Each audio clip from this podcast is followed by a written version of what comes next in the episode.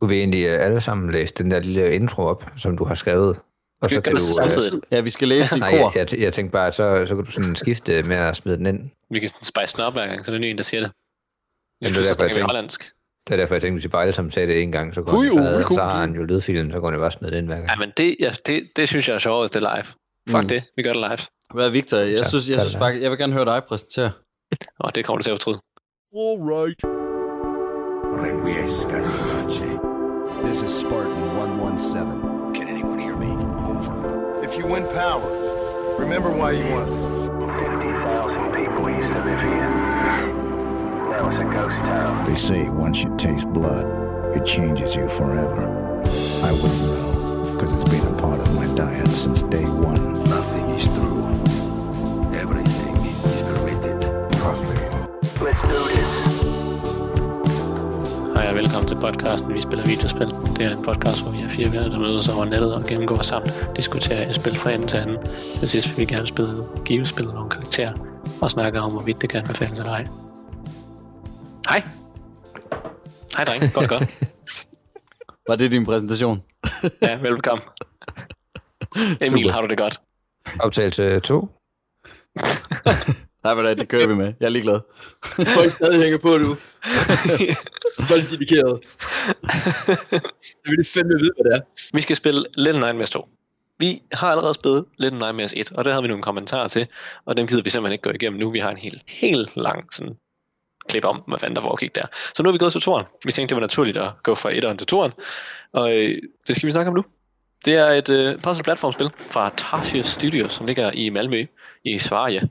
Og øh, de har også selv gjort det meget tydeligt, at det ikke er sådan en, en, en AAA-udgivelse, så det vil sige, at de har ikke lige brugt 2 millioner euro, eller hvad fanden, har 200, tror jeg, AAA. Uh... fucking mange penge er noget, de ikke har brugt på det. Det er sådan et lille koncentreret studie. Jeg ved ikke engang, hvor mange der er i det, men det, det, ved jeg ikke. Jeg har en, en, 70 medarbejdere har jeg læst mig frem til det lyder heller ikke som sådan det helt store.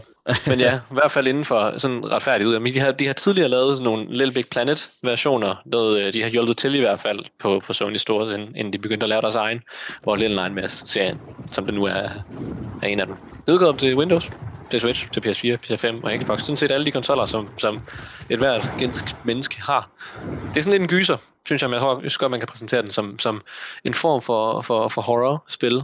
På samme måde som den første. Det er sådan lidt mere meget sådan krybende og kravler. Det er noget, der virkelig giver gåsehud, og ikke noget, der sådan skræmmer en med, med, med pludselig angreb eller noget den stil. Og det er jo en, en, en smagssag, men det er noget, som jeg personligt er lidt mere interesseret i, end, end, end sådan noget, der bare sådan springer dig hovedet med en zombie, og så skal du blive bange. Fordi så bliver man forskrækket, og det synes jeg ikke er noget, jeg, jeg kan bedre lide den her lidt mere dannede øh, frygt, som det her spil for eksempel spiller på. Det synes jeg er ret nice. Men med det sagt, så synes jeg, at også er, er lidt mere, er lidt mere jumpscare end, uh, end etteren. Uh, der er helt klart mere uh, sådan moderne gys over det. Jeg ved ikke engang, fik sagt det omkring sidste afsnit, men der så vi jo hele spillet i baggrunden, og det gør vi også i dag, og går det øh, igennem sådan slavisk fra start til slut. lige her, som vi ser nu, der, havde, der løb jeg ind i mit første problem, og det var, at, at med perspektivet kunne jeg simpelthen ikke se, hvad jeg skulle, så jeg hoppede bare ud og døde. Og så kunne jeg se, mens jeg var i luften, og sådan, nå, der skulle jeg gå hen. Jeg tror, jeg gør det samme. Så ligesom i det første spil, så, så det her, det, der var simpelthen bare et par øjeblikke, hvor der var noget, man skulle gøre, som jeg ikke rigtig følte var tydeligt, indtil at det blev super tydeligt, og så følte jeg mig bare så dum. Jeg synes øh, fra starten af, lige så snart du bliver, ja, kommer ind og vågner som de karakterer, der ser spillet, spillet giver dig den idé om, at de har tænkt meget mere 2,5D, end det gjorde omkring det første spil. Og det er nok godt fordi, at øh, du løber i små skagte og lukkede væg i etteren, hvor at her der har du en masse kæmpe baggrund, som du ikke havde i etteren. Så jeg synes generelt bare, det udnytter det der med den 2,5D meget mere, end det gjorde i etteren. Også der, øh, hvor du skulle gå igennem en træstamme, hvor du skal gå bagud ind i spillet, ind i skærmen. Mm. Frem for bare frem og tilbage. Det er mest bare frem og tilbage i, uh, i Little Nightmares 1, synes jeg, i forhold til toren. Jeg ved ikke, jeg synes ikke, øh, det irriterede mig i hvert fald ikke så meget, to og en halv delen her i uh, toren, som det gjorde i etteren. Det kan godt være, det var, fordi jeg havde vendt mig til det. Jeg havde det lige omvendt, fordi de netop ud, udnytter det meget mere, end de gjorde i etteren. Ja, jeg, synes, jeg synes, det var meget det samme for mig. Øh, det- der, var ikke, der var ikke så meget ændret lige på det. Jeg havde lige svært ved det her i, i, i toeren, som jeg havde i den, ved at vurdere. Det sagde hun også i går. Dude! Ikke på tv. Og, øh, nå ja, og vi, vi starter her i en, øh, i en skov, som vi skal igennem, hvor der er en masse fælder. og det giver straks øh, lidt mindelser til, øh, til Limbo, som jeg også lige har fået 100%. spillet igennem før, øh, før i dag. Det er en helt klart ja, st- stemning i forhold til øh, fra etteren. Altså, jeg føler helt klart, det er en lille homage. Ja, jeg tror også, vi fik snakket om det før, der er mig Emil. Mm. Og jeg tænkte også, enten så var det tyvstjålet derfra, eller så var det en hyldest derfra. Ja, det tror Fordi jeg. Jeg tror jeg, jeg det er en synes instinktivt, der, der er heller ikke så lang tid siden, jeg spillede Limbo, og jeg synes instinktivt, at der var mange af de her ting her, jeg vidste, jeg skulle gøre, fordi at starten her i skoven, den virker ikke en til en, ligesom i Limbo, men det er meget, meget lige sådan. Mm. Ja, men nu vil jeg så heller ikke sige, at bare fordi Limbo har... Altså, der er så spil, der har været i en skov før Limbo. Der er foregået i en skov før Limbo. Og jeg synes ikke rigtigt, man kan sammenligne dem på samme måde, fordi Limbo har en helt, helt anden stil. End, end Ja, jeg, jeg synes bare, det giver mig så meget mindelse om. Altså, jeg synes slet ikke, det er en helt anden stil. Altså, det er jo 2D-platformer, og det er gys, og det er jo ligesom den genre, som Limbo har startet på en eller anden måde, og så er det de her nordiske studier, der har lavet det. Svensk og dansk. Så jeg synes, der, jeg synes, der er mange ting til fælles med de to. Nå, men jeg tænker, faktisk, jeg tænker mest på sådan det visuelle aspekt. Altså, grafikken er jo er lidt pænere her, men det er jo også 10 Ja. til 11 år, øh, 11 11 år år vel. efter. Ja. Ja, men jeg tænker mest på, at det, det er sådan helt sort. Sort og Ja, hvidt er det der meget sådan, der, der arbejder på, at der er sådan et skygge, skyggespil med, man, ikke engang, altså, man ser ikke engang sin egen person, som man spiller som i Limbo, Mm. øh, andet end en sort skikkelse med nogle hvide øjne. Men her er der sådan lidt en, en anden måde at gemme vores hovedperson på. Jeg vil hurtigt nævne også, at, at hvor i etteren, der øh, kender vi jo vores hovedpersons ansigt fra starten, og øh, øh, med sin lille gule regnfrakke, hvor nu er det altså en øh, øh slidbrun øh, jakke og en øh, gammel øh, ja, pose over hovedet øh, med et par huller i. Så det, det, vi ved egentlig ikke, om det er den samme, øh, om vi spiller den samme. Det må man jo, det, går man, det gik jeg i hvert fald ud fra, at det var. Men man ved det ikke, fordi ansigtet er skjult, når man møder vedkommende. Gik jeg ikke ud fra det bare, men jeg havde også set en plakat af spillet, der var inde og købte det. Der sker jo det, at, at vi, vi løber rundt ind i det her hus, og vi kan høre sådan en spilleboks. Super klamt, egentlig. Vi kan høre sådan en spilleboks, der spiller, og vi ved ikke rigtig, hvor den kommer fra. Man begynder jo så at udforske huset, når man går ned ad trappen, så kan man høre den tydeligere i sit i venstre side. Går man lige ind og kigger, hvad der foregår. Kan lige høre den i videoen. Ja. Og man kan genkende melodien. Ah, Fra etteren. Ja. Og det begyndte man ligesom allerede der at give mig nogle idéer om, hvad, hvad, hvad der egentlig sker derinde i hvert fald. Og- Øhm, Ja, nu Og- kommer vi til noget, der sådan føles radikalt anderledes i forhold til etteren. Vi, vi, vi skal nu til at lege med våben. ja, Ja, vi er, Ja, kommet, ind, vi er kommet ind i det her hus, i en, ind i skoven, og vi er gået ned under nu, og vi kan se, der er en, øh, en, øh, en skikkelse, der sidder og spiller på en spildås, og vores karakter Mono har lige hentet en stor økse og leger øh, Ondskabens Hotel. jeg Det synes er en anden allerede... ting, jeg synes, man... Hvad siger du? Nej, jeg vil bare sige, at generelt så hele spillet så det lidt flottere ud, end det første gjorde. ja, men det var faktisk nogenlunde det samme, jeg skulle til at sige. Jeg synes, at hele sådan, man kan godt se, at det har lige haft nogle år, og, og de har lært noget fra det første spil, og de har udviklet sig siden det første spil, hvilket jeg synes er egentlig meget fint. Det, det, det virker som en tor, fordi det ligesom er Måske har Fortsæt. haft et lidt højere budget på grund af etterens succes. måske. De, er i hvert fald, de har i hvert fald udfordret nogle idéer yderligere i kontekst med det første spil. Mm. For eksempel som, at der er arbejdet mere med dybden, og nu får vi også en, en anden karakter, som vi skal følge med rundt i spillet. Og der kommer en interaktion med våben, som Alexander så fint nævner. Og sådan. Der, at der, er lige, der er nogle nye ting i, som udvider spilhorisonten på en eller anden måde. Ja, hvor i etteren, der så set det eneste, man, man havde, det, det var egentlig den her lighter, som, som vi ikke har her. og jo et pisseklap scene lige at komme ind til. Ja, Ja, til Hvor den de her sidder- familie, der sidder omkring middagen, de ikke har fået spist. Ja, men det er jo så set bare udstoppede dukker nu. Ja, eller Altså, det- udstoppede mennesker. Ja, ja super ulækkert. Uh, nej, men hvor i etteren, der havde man jo lighteren. Altså det der øh, lyset i mørket, som man konstant render rundt med, det har man ikke her. Uh, men i stedet for, så har man uh, mulighed for at bruge våben uh, en gang imellem. Noget, som man i den grad får brug for. Jeg synes, fungerer helt fint i første kapitel her i skoven. Og efter det synes jeg bare, det er meget irriterende. ja altså våben. Meget trial and error, og nogle steder, hvor der er nogle småfejl, hvor du rammer usynlige vægge og sådan noget. Så det synes jeg ikke, det fungerer særlig godt. Men det kommer vi også til. Tak, Men i hvert fald en ting, der ligesom er, er tydeligt, det er, at, at, at spillet stadigvæk kører i samme bane, og jeg synes, det gør det bedre end, end etteren i både design og i funktionalitet. Jeg havde stadigvæk problemer med, med perspektivet, men jeg tror, jeg vendede mig lidt mere til det jeg ved ikke rigtig, om spillet ligesom gav mig en, en altså om jeg blev bedre. Men jeg synes stadigvæk, der var problemer med perspektiv, specielt når det, når det kom til, at man skulle sigte sådan ret mm. præcist. Og nu kommer der lidt leg med lys, men det er, det er ligesom ikke os, der har lyset, men vi bliver guidet. Øh... Kan der have fundet den første gnome i spillet? Gnome. Jeg vil lige høre, fa- Og jeg fandt ikke en eneste af dem der, dengang jeg spillede det. Nej, det gjorde jeg heller ikke. Jeg tror ikke, jeg så det her. Det var jeg ikke. Der var jeg heller ikke. Nå? Jeg Jeg troede troede, ikke, det var en... Øh... campingstol.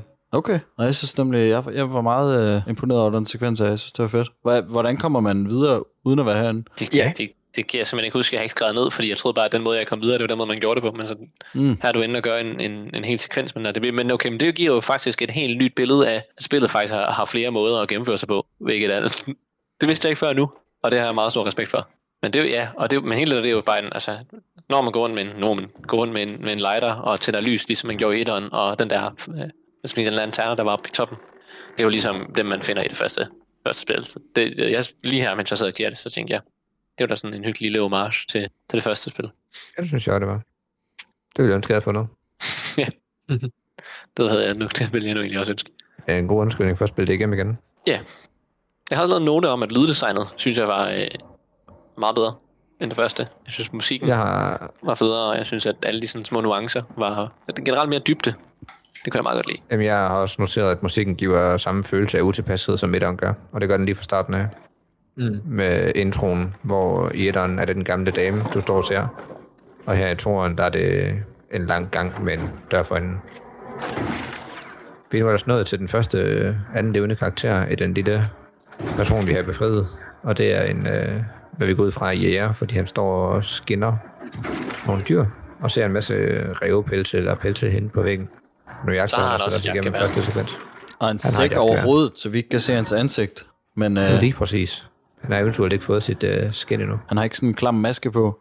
Han har bare skåret et hul i sækken, så han lige kan se ud. Og han rammer virkelig dårligt, heldigvis. Her døde jeg fandme mange gange. Jeg var slet ikke... Jamen, jeg fattede slet ikke. Jeg var bare dum. Igen, ligesom jeg sagde før, det her spil det var virkelig godt til at få mig til at føle mig utrolig dum. Øh, og det der med at gemme mig bag kasserne, det forstod jeg sådan set godt, men jeg var bare, jeg var bare dårlig til timingen, tror jeg. Det starter med, at han skyder, og så rammer han ingenting. Og så er jeg sådan, "Nå, men så, er, så er det jo fint nok. Så kan jeg bare løbe og Så kan det man bare flygte. Og så skyder man bare. Også rigtig fint her med det her, øh, jeg skulle lige at sige høje græs, men det er jo faktisk ikke så højt, men det er bare lige præcis nok til at, til at dække os, når vi er... Han er også lidt blind. Han, han er også lidt blind. Det, det, kan, det skal Virkelig det fed introduktion til spillet. Altså det, her, det var min yndlingssekvens i hele spillet. Altså det jo generelt første kapitel, yndlingskapitel i hele spillet. Jeg synes synes, det virkelig, var så fedt. Jeg synes, det var virkelig fedt også, øh, den der introduktion, man fik til alle de der nye øh, fælder og, øh, og de diverse små nye idéer, som man godt kunne se, de havde, øh, som de bare havde stoppet ned. Øh, og det fungerer bare super godt, synes jeg. Det var virkelig sjovt. Og så er han også uhyggelig på en anden måde. Ikke sådan en ubehagelig måde, mere bare sådan en motorsavsmassakren uhyggelig måde. Man kan høre, at han har, han har svært ved at trække vejret. Så der er sådan en... Mm. En anden ting, så ikke fik øh, nævnt, det er igen ligesom i etteren, så er der ikke rigtig nogen introduktion til controls, og controlsen er lidt anderledes i forhold til etteren, synes jeg. Jamen, de er stadigvæk super intuitive, i hvert fald hvis man spiller med en controller. Jeg synes, det hele det gav mening. Det er intuitivt. Jeg tror igen, vi alle sammen spillede med controller. Det gjorde det virkede som et spil, man skulle spille med controller. Så det var sådan, det Ja, skulle jeg, jeg tror faktisk også, det står, når man åbner spillet, at man skal spille det med controller for optimal oplevelse. Godt. Når vi slap fra jægeren ned i et kaninhul Første gang. første gang, ja. Her, her øh, hoppede hun over broen, og så øh, den anden karakter, hun vil give os en hånd med at, øh, med at komme over. Og ligesom Men vores ikke første... øh, uden at man kalder på en først. Nej, det er rigtigt, ja, men det giver os en, en ny sådan, en mekanik i spillet, som man skal vende sig til. Det er, at man skal samarbejde, og man skal bede om hjælp. Og det vil vores, øh, vores kammerat der så også gøre med os en gang imellem. Ved, øh, opdager man, at, at, at hun... Nu antager jeg i hvert fald, at det er en pige. Men hun kalder sig på en, når der er noget, man gør. For eksempel, hvis man skal hoppe op og, og nå noget, kalder hun sådan en tættere på. Ligesom man lige kaldte på hende tættere på, så kan hun komme og, øh, og gribe en, når man hopper. Og vores to karakterer har allerede fået et lidt tættere bånd nu, fordi de har begge to hjulpet hinanden med at komme videre. Så de er lidt afhængige af hinanden. Jeg synes, det er meget sjovt i sådan en uhyggelig, forkert verden. Der har de simpelthen det sødeste lille råb, når de kalder om på hjælp om hinanden. Hej! Ja, ikke sådan der, men, men på en god måde. Jeg synes, det var, jeg synes, det var meget, jeg synes, det var meget godt. Jeg står, sådan en stor maskulin og, og lækker fyr som, som Emil, så synes jeg, han laver en meget fin lille uskyldig stemme. Så hvis du kunne, Emil, så eventuelt tage den rigtige lyd, lydeffekt og smide den ind. Helst lige efter dit, så man kan høre en god sammenligning.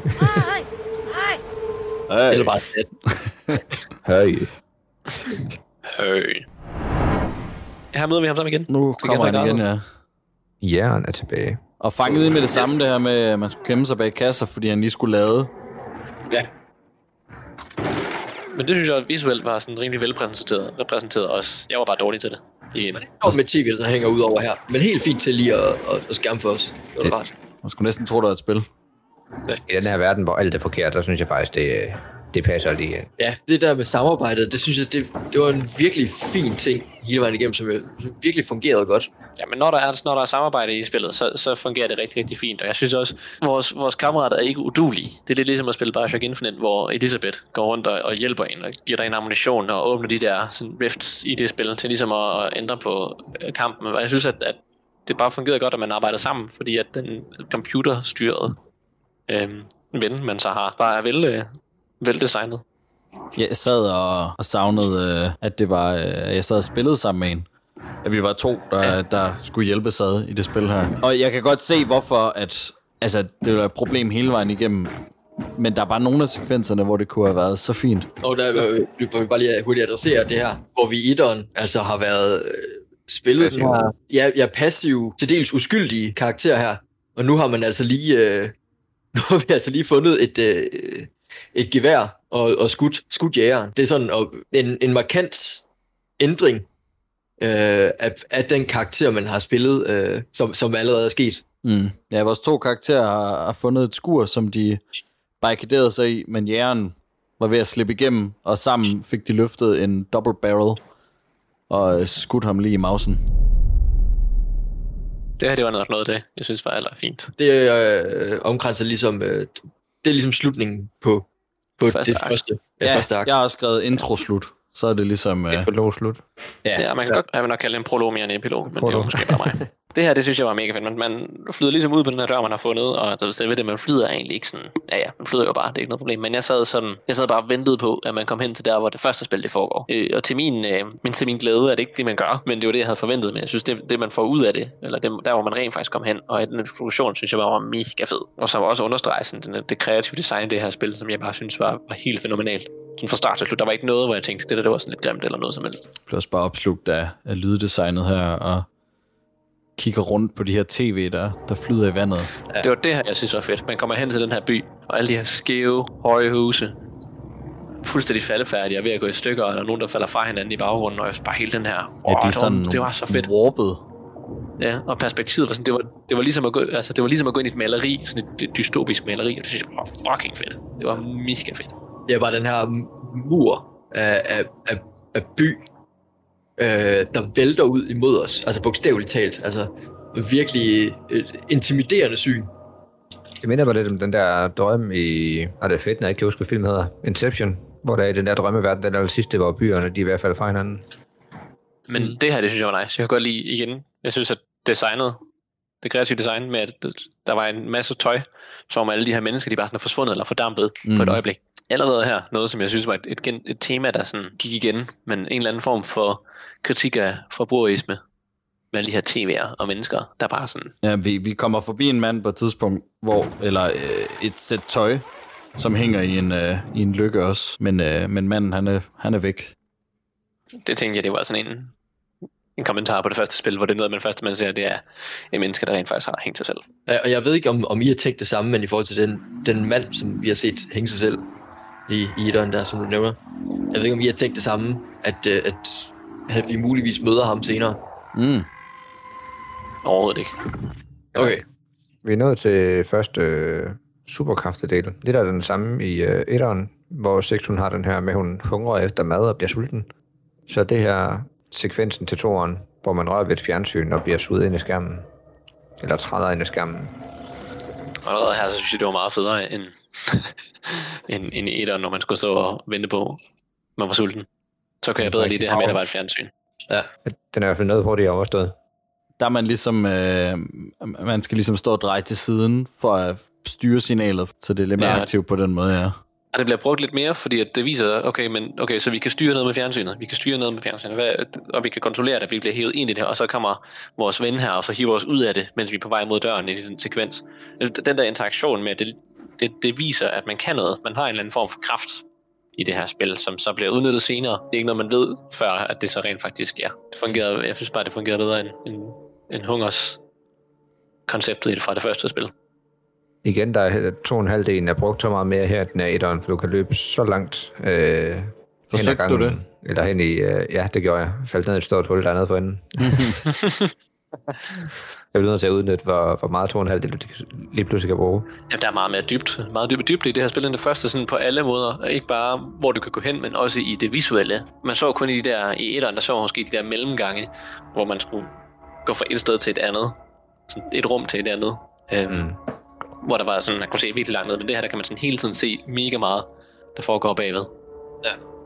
Og det vi jo så kommer til nu her, det er ligesom en, en øh, det er nok næste, næste skridt på rejsen her, det er øh, en skolegård, hvor der også øh, er ret stor mulighed for at rende rundt og, og, og udforske egentlig de, øh, det, det, der er her. Det er, sådan, det er ret detaljerigt øh, på den måde, at øh, altså, det kunne sagtens bare have været øh, sådan en lineær øh, gang, som så fører os videre, men du kan, du kan virkelig løbe rundt i det hele her også. Ja. Ja, de har, de har fyldt spillet rimelig godt op i forhold til etteren. Der er meget mere Ja. ligegyldige ting at lave og ting at udforske. Ja, meget med det, med det med mere dybde, det synes jeg er en, en, en god måde. Det, der så er grineren med det her, det er, at jeg synes, at de alle sådan film og øh, fængselsspil, når nogen skal bryde ud, så øh, laver de altid en, et, et ræb af tøj til sådan at hejse sig ned fra, men det klatrer, så det lignende ræb af tøj klatrer vi så op fra. Og den sekvens her brugte jeg lang tid på. Ja, det gør jeg godt nok også. Det gjorde jeg ikke. Nej, den fangede jeg også ret hurtigt. Ja, vi sad og så dig gøre det. Så, så hurtigt gjorde du det heller ikke. Nå, Okay. Nej, men det var sgu da bare, fordi jeg ville udforske. Det var ikke fordi, at jeg ikke tænkte, at det var ikke den, man skal skulle. Meget hurtigere end mig. Det er det også I forhold til det her senere, hvor man skal hive en lampe. Ja, det er rigtigt. Uh, Der er en, der har siddet og talt dage herinde, med. Jeg synes, det var sådan totalt ja. tortur-vibes. Med en stol med noget ræb omkring, og godt kan jeg se, der er siddet nogen. Og nu kommer vi ind til alle de uartige porcelænsbørn, der har lagt fælder. Yber alles. Det Hvad synes I om dem? Altså, det var, altså faktisk, jeg synes, det var ret sjovt. jeg synes, det var fedt. Det med fælderne var ret sjovt, ja. Det var sjovt at undvige. Ja, det synes jeg egentlig var meget hyggeligt. Jeg blev Jeg synes, ramt det var af rigtig fint. alle sammen. Jeg kan godt huske, du sagde. Det var rigtig, rigtig sjovt. Jeg synes ikke, der er nogen skam i at blive ramt dem alle sammen. Jamen, det er bare mig, der spurter. Jeg snakkede også om her, at de, de prøver virkelig at lure dig i en fælde, med for eksempel at sætte en bamse op, man skal hente. Ja, den faldt jeg også 100% for. Jeg troede på det her tidspunkt stadig, at de var gode. At det var... Øh, at det ligesom var vores, vores fælder, som vi skal skulle... nørder sammen. Ja, Man får sådan en idé om, at det ikke er første gang, at, at, du ved, at fælderne ikke er lavet til os, sådan specifikt, den er lavet til os hinanden, som er de der, så længe de driller hinanden. Ja, og vi kommer til at se lige om lidt, øh, at der er rigtig mange af dem, der mangler det øverste af hovedet. Så jeg tænker, at det er dem selv, der er gået i alle fælderne. Og det er også først her, man sådan rigtig kan se, at det er porcelænsbørn, man slår sig Mm. mod, fordi at de, de har manglet. Og at de ikke har noget Ja. problem med at leve uden et øh, hoved. Ja, lige præcis. Man er lige blevet fanget i et skab, og de her porcelæn-dukker, de stjæler vores øh, makker, kidnapper vores makker, indtil, eller før vi kan nå at slippe ud. Og så får vi vores andet våben, som er en kæmpe stor hammer, og får lov at bruge den. Jeg tror faktisk, det er en ret lille hammer, men stor i forhold til... Øh, Ja. og, Og det er hakker sådan- lige skallen på, på en af de der por- porcelænsbørn. Og her kommer Igen, lidt tydeligt kan man se den der fælde, fordi at øh, på pladen, der er den hævet. Ja, men se, det er jo ikke øh, nødvendigvis ens betydning med, at der er en fælde. Det så vi jo på den tidligere, øh, som var ret tydelig, og hvor det også lignede, åh, oh, det bræt der, det der hævet op, det er der selvfølgelig øh, udløsning af fælden. Det var det bare ikke. Fælden kom på et lidt sænket bræt lidt senere, så, det, så det, de snyder en gang imellem. Øh, og gør kan ikke nødvendigvis stole på, på det, man ser. den her, hele den her sekvens med læreren.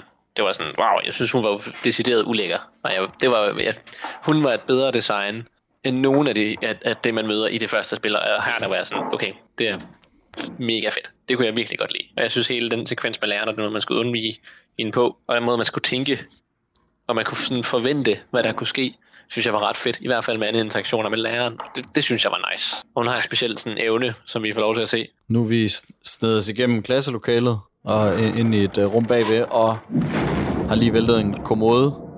Ned oven på os selv. Der ligger en nøgle, vi skal have fat i.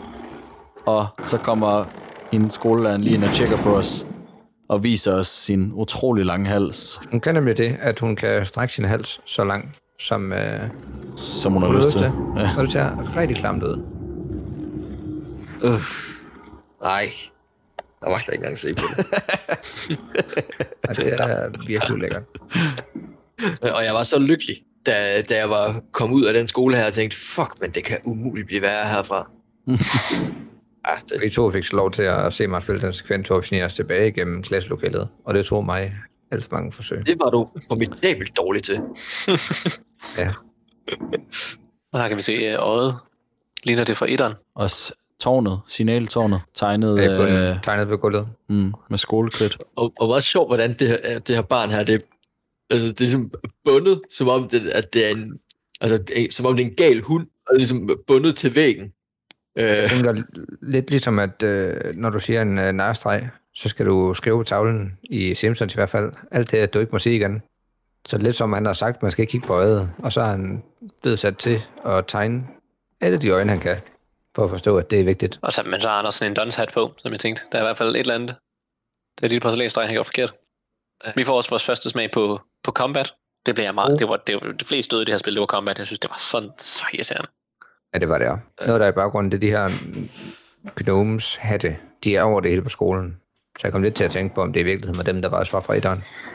Og nu befinder vi os over det klasselokale, vi sniger os igennem før, og vi finder ud af, at skolelæreren, hun kan strække sin hals lige så højt op, det skal være, og lige tjekke, hvad det var, der larmede, så snart vi går over et bræde, eller rimelig, rimelig klamt.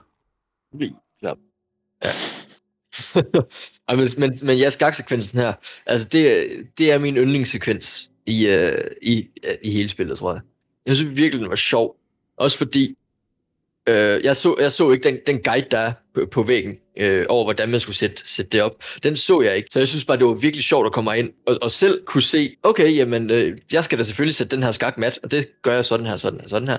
Og så kan jeg gøre noget. At, jeg tror kun, det er sådan en som dig, der vil synes, det var sjovt, at ikke? Og tænke, man selv skal sidde og regne ud, hvordan man skal lave kongen i skakmat. Altså det var, jeg gik også i gang med det først, og så i min jagt på at finde de der hoveder, øh, så fandt jeg så løsningen. Men øh, jeg havde også samme tilgang til det. Jeg, jeg synes også, det var meget sjovt. Jeg tænkte, nå, fedt. Man skal lige kunne spille skak her. Ja. Og jeg, som ikke særlig, jeg plejer altid at spille skak sådan, i stedet for at tænke to, fræk, to træk fremad, så tænker jeg altid sådan et træk bagud. Ej, det skulle jeg ikke have gjort det der. oh, så jeg var sgu egentlig meget glad for, at der var cheat sheet, da de kunne fortælle mig, hvad der var, jeg skulle gøre. Det synes jeg faktisk var mega fedt, så jeg ikke skulle føle mig endnu dummere.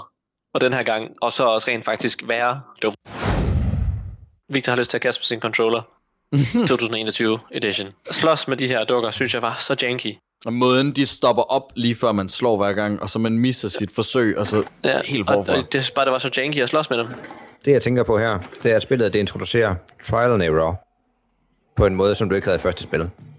Så du bliver nødt til at lære, hvordan de bevæger sig, og lære at tilregne, at de stopper, før du kan slå dem. Og det er bare monsterirriterende. Det er i hvert fald ikke det, jeg spillede i den for. Ja, og jeg synes Og det egentlig, at det der med at bruge, øh, bruge et våben som en del af en puzzle, for eksempel der er en, der sidder og spiser midt i lokalet, hvordan skal du komme forbi 100 opdatter? Du skal finde noget, du kan banke ham i stykker af, og så banke ham i stykker, og så videre. Men det der med, at man skulle slås mod tre andre, åh, det var træls. Og hver gang man skulle slås med nogen sådan aktivt, jeg blev, åh, jeg fik så lang løg. en kampsekvens senere, som jeg også var ved at være rigtig træt af, fordi den var virkelig er lang. Og du lærer den bare kun, altså du kommer kun igennem ved at lære, hvordan de bevæger sig. Og det gør du ved at dø mange gange. Ja, Og nu kommer vi så til den lange sekvens af fælder og trial and error combat, hvor du skal nakke rigtig mange dukker. Vi er stadigvæk alene. Vi har ikke fundet vores companion endnu, som de kidnappede i starten. Vi bevæger stadig bare rundt på skolen, for at slippe ud og få lede efter hende. Og der var sekvensen. Vi går ned igennem en gang, og fra højre og venstre falder der porcelænsbørn ned, som, øh, som man skal have kodet i stykker på, og der er rigtig mange. Og der er jeg dem, en af der de ja, der var nogle af dem, der har et andet bevægemønster end, end, end mange af de andre. Øh, som bare bevidst for, for lige at snyde dig. Og som bare, nå, så, kan jeg, så starter jeg bare, det bare forfra igen. Nå, vi har fundet vores makker. det der, det skete for mig hele tiden. Jeg skal lige line op et slag, og så kan jeg bare ikke ramme, fordi at jeg rammer et hår ved siden af, og jeg var sådan, fuck, skal jeg gøre det igen? Oh. Ja, vi har fundet vores makker. Hun hænger op i loftet. De her dukke frække skolebørn, de har øh, hængt hende op, bundet hendes øh, ben sammen, og så hænger hun på hovedet, og nu redder vores øh, karakter hende. Lige ved lige at lade hende falde ned på jorden og brække nakken. Ja, Det er en lidt lang fald. God stil. Så jeg har fået smakker tilbage. Vi går ud af Slipper ud skolen. af skolen ved at gå ind i en ny bygning. Og nu, øh, nu skal de til at teamrykke igen, de to her, for at komme videre. Både skal vores karakter løftes op for at kunne komme igennem, men, øh, men den dukke, der sidder og leger her, skal også distraheres, og det sørger vores, vores lille makker for at gøre. Når Emil siger lejer, så mener han, hun er ved at dissekere en frø med en nøgle. Men altså, Hey, det er meget brutal leg. Jeg har faktisk ikke lagt mærke til, hvad det var, den lavede. det er en meget fin overførsel fra lærerens lokale der tidligere. Emil så ikke noget mærkeligt. Skoleeleven går ud i uh, baggården og finder en klam frø og sidder og diskerer dem. Vi skal nemlig ind i et rum, hvor læreren hun sidder og spiller musik. Ja, hun er mega god til at spille klaver, og det var så stemningsfuldt. Måden, hun stopper op hele tiden, for lige at scribble det ned, det hun lige har skrevet. Det var rigtig rart, fordi så var det ikke så uhyggeligt. Åh, oh, kunne du ikke lide det, når det er uhyggeligt? Nej. Det var slet ikke lige hende, fy for satan. Men blev du opdaget, Alex? Nej, det gør jeg ikke. Okay, fordi så siger hun nemlig en lyd, og så hammer hun armene ned i klaveret, og man får et chok. Jeg tror, jeg er blevet opdaget en gang, det kan jeg ikke huske. Ja, Ja. ja der, der gør hun det det så. åh. Ellers så kommer vi ind i en lille skagt, og der finder vi rigtig ud af, at lærerens hoved virkelig bare kan, eller hals i hvert fald bare kan strække sig, og hun maser det klamt igennem alle skagterne. Det er så ulækkert. Jeg tænkte virkelig, nå, nu er man endelig sluppet fra hende, når man kommer ind i skakten. Og hun, hun, hun fortsætter bare med at, at, at følge efter hele vejen igennem, og ud af bygningen også. Og ind i den næste, og ah, men det var helt fucked. Jeg tror godt, vi kan sige, at det er i hvert fald strukket 50 meter. Og det tror jeg er afslutningen på første akt, eller anden akt hedder det. I hvert fald nu laver vi afslutning på skolen. Lidt ligesom i etteren, det med, at den zoomer ud, når du bevæger dig ind til et nyt kapitel. Noget af det, jeg savner fra etteren, det er hver gang du bevæger dig ind i et nyt kapitel, der ser du ligesom hovedskurken i det næste kapitel, om det så har været kokken eller ham med det, et par af de andre figurer, og det gør du ikke rigtig her. Du bliver bare introduceret til et nyt område. Jeg synes ikke, at overgangene de er lige så effektfulde, som de var i etteren. Godt, nu lægger vi mærke til, at vi, vi løber her i regnen. Vores øh, lille makker kan ikke lide regnen. Hun holder hånden op og prøver ligesom at skærme sig fra den. Det kan være, hun øh, har brug for en jakke eller noget. Hint, hint. Og jeg havde hele vejen tænkt, at, at, at, at det var simpelthen, det var sex vi hjalp. Der havde sådan en hint om, det, kan du være, hvad sker der? Og jeg havde forventet også, at man kom hen til The War på den tidspunkt, og jeg sad og var sådan, yes! Woo! Da hun øh, så rent faktisk tager jeg jakken på, og man, øh, man finder ud af, at det, vi har hjulpet hele vejen igennem, det er sex. Jeg ved ikke, om vi har, vi har nævnt det. på? Jeg ved ikke, om vi har nævnt det endnu øh, i dag, men 6 er jo den karakter, vi spillede i etteren. Og nu har hun Så- lige fået sin ikoniske gule regnfrakke på, så vi kan gen- kende hende. Og vi ved nu, at vi spiller et spil, der foregår før. Og nu begyndte det at blive til, at jeg sad og tænkte, okay, hvordan går det her direkte ind i det første spil? Jeg forventede, at, at vi ville ende. Jeg sad og tænkte, at, at spillet så ville fortsætte, og jeg var mega spændt på at se, hvor vi endte henne, og øh, om vi endte tilbage på, på The Maw i slutningen af spillet, eller og hvad der egentlig sker, og hvad der udvikler sig. Det var, jeg var bare i hvert fald mega spændt, fordi jeg synes, man har set et hint om, hvad, hvad der kommer til at ske, og det synes jeg bare var nice. Det er sjovt. Det havde jeg... Sådan har jeg ikke tænkt det. Jeg har hele tiden tænkt det her som efterfølger. Også efter du har set slutningen. Ja! Yeah. Okay. Altså, jeg- jeg har hele tiden prøvet at analysere på det her som, som en efterfølger. Jeg har som sagt set et billede af skærmen, hvor du ser Six og Mono stå fremme, stå sammen. Og lige derfra tænkte jeg, at det var en prequel til det andet spil. Ja, men, det, men derfor kan man jo godt se, hvis man, hvad argumenterne er for en tor, det synes jeg kan være mega spændt. Det, jeg spændt. det er jeg spændt på at høre. Men nu kommer vi ind i hospitalet. Jeg, tror, det brug, jeg brugte pinlig lang tid på at finde ud af, hvordan man fanden man hæver det der plug ud af Det væggen. gjorde jeg også. Jeg brugte så lang tid her, og jeg prøvede at hive den der ud. Jeg trykkede ligesom knappen ind for grab, og så gjorde den det ikke. Så tænkte jeg, nå, jamen det er ikke det, jeg skal. Og jeg hoppede hele vejen ned af sengene igen, og frem og tilbage. Og... Det var fuldstændig det, der skete for mig. Så på det her hospital nu, ja, vi er kravlet igennem en uh, elevatorskagt, og vi er så kommet ind i et rum, der er helt mørkt, og på gulvet finder vi en lommelygte. Og vi har ikke haft noget lys før, så vi har været afhængige af, at, at banen har, har kunne, uh, kunne lyse det op, vi skulle se, men nu, uh, nu har vi selv den kontrol, ligesom vi havde i etteren. Men, men det kommer jo altså også med, altså hvor det er jo skønt at få noget lys, så betyder det også bare, at det er fordi, vi får brug for at have noget lys. Fordi omgivelserne er bare bælmørke. Ja, man kan ikke se en skid. Det er så i øh, tredje kapitel, vi opnår anden sekvens med hensyn til at komme ind i fjernsynet. Lige før det, der får du muligheden for at få en sodavand på sådan en lille sodavandsautomat. En lille achievement, hvis man tager dem alle sammen ud. Det gjorde jeg, fordi hvorfor ikke? Og jeg, jeg hævde dem alle sammen ud, og jeg forventede, at der rullede en hat ud til sidst. men det gjorde der ikke.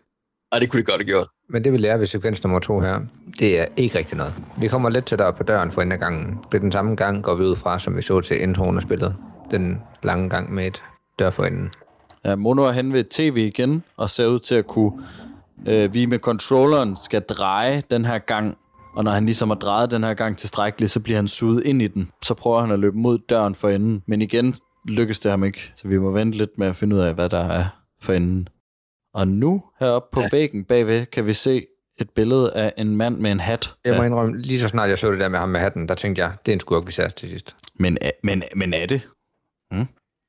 Ja, er det en skud? Det var noget, jeg tænkte, lige så snart jeg så dem første gang, et billede af ham der. Det her, det synes jeg var en sjov sekvens, også fordi Sex her øh, virkelig prøver at hjælpe. Ja, hun er så sød. Bare virkelig ubrugelig Ja. og bare går i vejen. Men det er virkelig sødt. Det skal sige, det, man, man skal her øh, finde en nøgle, som, som er gemt ind, øh, syd ind i en dukke. Så, øh, så der er ligesom øh, sådan et, øh, et, et scanningsapparat herude, øh, hvor vi skal have dukkerne ud foran, for så at scanne dem og se, oh, er, de, er, er nøglen inde i den her dukke. Og så skal vi så have dukken ned og brænde i krematoriet nedunder, for at få fat i nøglen. Her synes jeg, vi fik nogle vibes fra etteren. Hun er allerede i gang med at sidde og ødelægge en arm. Lige præcis. ja, hun sidder og brækker fingrene af en hånd, der bare ligger. Altså øh, six. Åh, oh, kan det passe? Jeg tror, det var inde i den sekvens, som vi lige sprunget over. Ikke, du behøver ikke springe tilbage. Nej, nej, nej, det kommer nu. Ja, nej, men jeg tror bare, det er der, man første gang møder de der møder hænderne. Nå, ja. Øh, facehuggers. Her får vi så ud, finder vi så ud af, hvad vi skal bruge øh, vores lys til. Det er ikke bare, fordi der er pisse mørkt. Det er også fordi, at øh, de her øh, mannequin-dukker, de simpelthen bevæger sig, hvis ikke man lyser på den. Haps. Kommer man til at lyse væk, så er de efter dig og har hapset dig op, og så er du faktisk nødt til lige at prøve igen. Så man skal kigge på dem. Og det synes jeg egentlig også var en fed sekvens. Jeg synes, at det var svært, og jeg blev træt af det. Men jeg tror måske mere, det er, fordi jeg bare var dårlig til at sigte, frem for at selve sekvensen var dårlig. Jeg synes, jeg synes sekvensen var mega fed. Ja, jeg synes Lige også, tilpas. det var fedt. Men jeg synes også bare, det var pisse svært. Og altså, jeg havde bare en puls på 150 hele vejen igennem. Ja, det jeg nok synes, næsten det øh, Jeg kunne ikke tage presset, altså. det synes, den var den mest uhyggelige sekvens i spillet. Også fordi der står en helvedes masse ma- ma- mannequin-dukker ud over det hele. Og nogle af dem er levende, nogle af dem er ikke levende. Og så var mannequin-dukkerne også bare klamme, fordi det var så gammeldags. Der er ingen af dem, der ser hyperrealistisk, er ikke nogen af dem, der har hoveder. Så vidt jeg husker, ikke rigtige hoveder. Nå, det, er også, det har de sgu. Der kan man bare se. Men der er ikke Nogle af nogen dem af dem, har der ruder, og nogle af dem har kroge som, fucking kroge som hænder. Ja, det er sådan meget... Øh, gammeldags proteser, som, som ja, an Oplevet. 1950. Altså... øh. Mega klamt. Mega fedt. Hvad fanden foregår der? Hvad fanden er de her i stedet for hovedet? Og, ah, men, Nogle af dem har bare ansigter. ja, eller proteseansigter. Det, det er Ja. ja. sådan meget mystisk at se på. meget ubehageligt og meget ulækkert og sindssygt fedt. Altså fremragende design. Jeg tænker igen fra det første spil, at de er i gang med at prøve at skabe en form for liv med hensyn til de der glasdukker, der er på skolen, nu her mannequin-dukker, der bliver levende, og noget med at dissekere og få indvold. Ja, altså jeg tænkte, det var mannequin-dukker, som, som der blev strukket hud ud over, da jeg så det her, som man, man oplever i de første spil. Super effektfuld sekvens, vi når til. Vi kommer øh, ned ad en lang gang, hvor den zoomer meget ind på vores øh, protagonist, og så kommer der arme fra alle døre. Ja, alle, alle de her dukker, de er låst inde i, i hver deres sådan gummicelle eller sådan noget, og de kan række armene ud. Jeg kan godt midt lidt om den fra etteren, hvor der er, at alle de der mennesker, de begynder at prøve at løbe efter en og æde en. Den måde dukkerne til sidst bryder ud på at prøve at følge efter dig.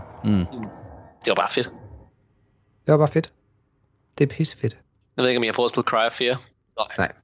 Det har Half-Life 1 mod. Gyserspil. PewDiePie spillede det engang, og alle var vilde med, at han gjorde det. det er bare, der var bare nogle sekvenser, der jeg synes, at det mindede lidt om noget fra Cry of Fear. Det var bare fucking fedt. Og endnu en sekvens her bare med, og måske igennem et øh, stort lokale med dukker over det hele. Oh, Det er så angst-inducing, det der. Jeg sad bare 360 hele vejen igennem. Men der Ja, jeg ikke mener for at sætte mig igennem. Jeg tror, det fungerede meget godt. Og nu kommer vi til et rum, hvor der er en elektrisk stol og en tegning af et sort hul, der er tegnet, så man skal sidde og kigge ind i det, imens man bliver øh, electrocuted. Jeg sad bare og talte sekunderne, for jeg var sikker på, at alle de der hænder der, de ville bryde igennem den sidste trædør, men lukkede dem udenfor. Nu har vi fået fat i den sidste sikring, vi mangler for at kunne komme videre. Jeg tænkte også i i det 6, så aktiverer døren, så man kan komme ud af det her lille fængsel, man er fanget i, at alle de der dukker, der vil komme efter en. Det gjorde de selvvis ikke. og her der tog jeg, der skulle jeg lige, der skulle jeg lige have 5 minutter. Så Ja, fair nok. Altså ens pulsen har virkelig været 150 hele vejen igennem hele den her hospitalsekvens. Nu møder vi den der hånd. Jeg Ja, I- dem. Vi har mødt dem før. Ja. Og jeg havde det her. Igen, fordi jeg blev, jeg blev tvunget til at skulle spille den her bane så mange gange, indtil du havde lært, hvordan hænderne de bevægede sig. Altså, ja. jeg synes, hænderne var så befriende, fordi at man havde flere forsøg til at slå dem, og de laver ligesom sådan en charge. Så jeg døde ikke så mange gange til dem, men jeg brugte bare lang tid på hele tiden dodge. Ja, også fordi hver hånd har tre liv, så- sådan set. Men ja, de var ret, de var ret nemme at kæmpe mod, det tog bare lang tid. Der er sådan lidt klikkers over dem, når de lige sådan... Ja. De lige knæ- knækker fingrene. Og her på væggen, der ser vi nogle masker, der... Er de færdige, eller er de ikke... øh, Det Jeg tænker, de er ikke. færdige. De ligner alle de der karakterer fra etteren. Deres færdige ansigter. Noget, som du kan trække ned over dit andet ansigt. I hvert fald ulækkert. Jeg tænker da også, det er de her mannequin dukker på er hospitalet, de bare trukket sådan et der hen over dem selv. Og nu møder vi så en ny karakter. Han var fanggrineren. Larmet. Jeg ved ikke, har han et navn? Jeg har Lægen. skrevet maskemageren, eller dukkemageren, men jeg er lægen, tror jeg. Jeg er doktoren. Ja, sygeplejersken, whatever vi skal kalde ham. Wow, Den Det dårligste. minder mig om den der ord om der fra Freddy vs. Jason. Hvor en af dem, karakteren, de ryger sig skæve, og så sådan en uh, underlig orm. Det er for mange år siden, jeg har set den. Jeg har slet ikke set den. For hvis der er en ting, jeg ikke Det var er det faktisk sådan, så. Mig og Hans, Den vi eneste- binge-watchede den bare. Det var den film, vi så hele tiden. Ja, det gjorde vi godt nok. Cut 2 og Freddy vs. Krueger. Ja, Freddy vs. Krueger. den eneste, den eneste gyserfilm, jeg tror, jeg har set, det er Cabin in the Woods, og det, jeg vil ikke rigtig kalde det en gyser. Ej, den er... Uh? Er det den eneste gyser, du har set? Det er sådan rigtigt. Jeg, jeg, jeg er ikke, simpelthen ikke så vild med, med, med gyser. og jeg er rigtig god til at se dem. Men Freddy vs. Jason, det er også lidt med en action, det er en lys gyser. Ja, men det ved jeg ikke, bare det der med, og så skal man se på, at man, man, skal, man skal villigt blive skræmt fra videre sans, i stedet for, at det skal være sådan ubehageligt. Så er jeg med sådan thriller og sådan, Men der er, Det jo, er det altså, der er jo en ny generation af gyser, hvor uh, Midsommer og Get Out og, og de type gyser, Hereditary, ja, der, uh, der ikke forlader sig på, på jumpscares. Jeg går ud fra, at det er det, du sådan ikke kan lide ved gyser. Det er jumpscarene. ja, jeg hader det. Den nye øh, boss, eller skurk her, han kravler rundt op på loftene. Som en æderkop dine væsen. Har en meget tyk krop. Han er egentlig ikke særlig slem at komme forbi, synes jeg. Jeg tænker ikke, der er nogen af os, der har fejl med ham. Det tager bare igen lang tid. Af en eller anden årsag, så kan han kravle på loftet, og han er ved at bygge en masse kroppe, og han kravler rundt hele tiden. Han, han virker som om, han virkelig bekymrer sig for, at det lykkes, det her projekt, han har gang i. Jeg tænker ikke, han er ved at bygge på dem. Jeg tænker, han er ved at tjekke, at de har det okay. Jeg tror, det jo bare, de ligger sådan, altså, som soldater efter en krig. Nogle af dem mangler et ben, nogle af dem mangler et hoved, nogle af dem mangler en arm. Jamen, det kan da godt være. Jeg tænkte faktisk, han lavede dem, men det kan da godt være, at han bare nøser dem. Hvilket bare er forkert, eftersom det dukker. Men Så skal vi også snakke om, hvorfor han kan kravle på loftet. Nu har vi, øh, vi er kommet ind i et rum, hvor der ligger en, en patient, der er isoleret fra alle de andre. Men vi får i hvert fald mulighed for at fuck lidt med hans monitor. eller på trods af, at de andre dukker er levende, så er det her første gang, vi får set, at den her den har en hjerterytme. I og med, at der er en monitor, der går og monitorerer den hjerterytme. Det er i hvert fald, den trækker vejret som et menneske. Og igen går jeg og tænker på, at det er så fordi, de på en eller anden måde har skabt alle de her dukkelignende væsener fra etteren, at de prøver at skabe menneskeliv. Ja, menneskerne er forsvundet, kan man sige. Og nu flatliner dukken, så ham her nøsen kommer ind, og jeg synes virkelig, det er sødt. Han synes, det er forfærdeligt, det der lige er sket. Jeg synes også, han var mere sød, end han var uhyggelig. Igen, fordi jeg, jeg tror ikke, jeg blev fanget af ham. Han render bare rundt og passer på de her dukker. Han er ikke særlig skræmmende. Han er bare så gerne have, det har det okay. Ja, han er bare lidt Han er ulækker. bare sådan en hyggefar. Ja. han går bare alene rundt for sig selv på det hospital. Ikke mere, end at han stadig prøver at jagte os og slå os ihjel her til sidst, hvor vi får sat strøm i bygningen. Der kommer en sekvens, hvor vi uh, bliver jagtet igennem hospitalet af den her mand. Han opdager os, fordi vi sætter strøm til en dør, som laver lyd, den åbner. Det var en ret fed chase-sequence, det her. Monster fed chase sequence. Jeg synes også, det er fedt, at der er lidt flere af dem i forhold til etteren, hvor der kun egentlig er den ene der i slutningen. Der er mange chase-sekvenser i det spil her. Jeg synes ikke, øh, jeg ved ikke, om det var for mange, men det var i hvert fald sådan, jeg tænkte over, nu kommer der bare en chase-sekvens hver gang et eller andet skal afvikles. Han følger efter os ind i den her Den her ovn. lige præcis. Lige forbrændingsovn. Så vi laver lige en uh, Hans og Grete. Vi kommer ud, han bliver derinde, vi tænder ild i den. Og så er han ellers gone. Så to ud af de tre skurke har vi slået ihjel. Og øh, så snart der går ild i ham her, så kan vi se, Sex hun tænker, hmm, neat. Der er der lidt varme her til mine kolde hænder. Fun fact, i den her chase-sekvens, der øh, fulgte øh, Six ikke med mig, dengang jeg spillede igennem fra starten af. Hun øh, sad fast i en af kasserne, og så dukkede den først op, da vi nåede ind i det her sidste lokale. så der var endnu en rimelig stor fejl. Det var ikke det, jeg forventede, da du sagde fun fact, men uh, fair nok. Fun fact. jeg regnede med, at der var et eller andet, uh, Sjovt. ja, noget sjov. Det var fordi, jeg synes, det var sjovt, for det så rigtig komisk ud. Ja. At hun bare lige øh, faldt ned af loftet, da jeg kommer ind. Det er igen, øh, er det ikke første levende væsen, vi har set? Sådan ud over vores øh, monstre, som ligner mest et menneske. En mand Jo. i jakkesæt, uden et ansigt, som sådan mere bare hud trukket ned over. Der hvor ansigtet skal sidde, falder ned gennem loftet, og løber ind i et øh, fjernsyn.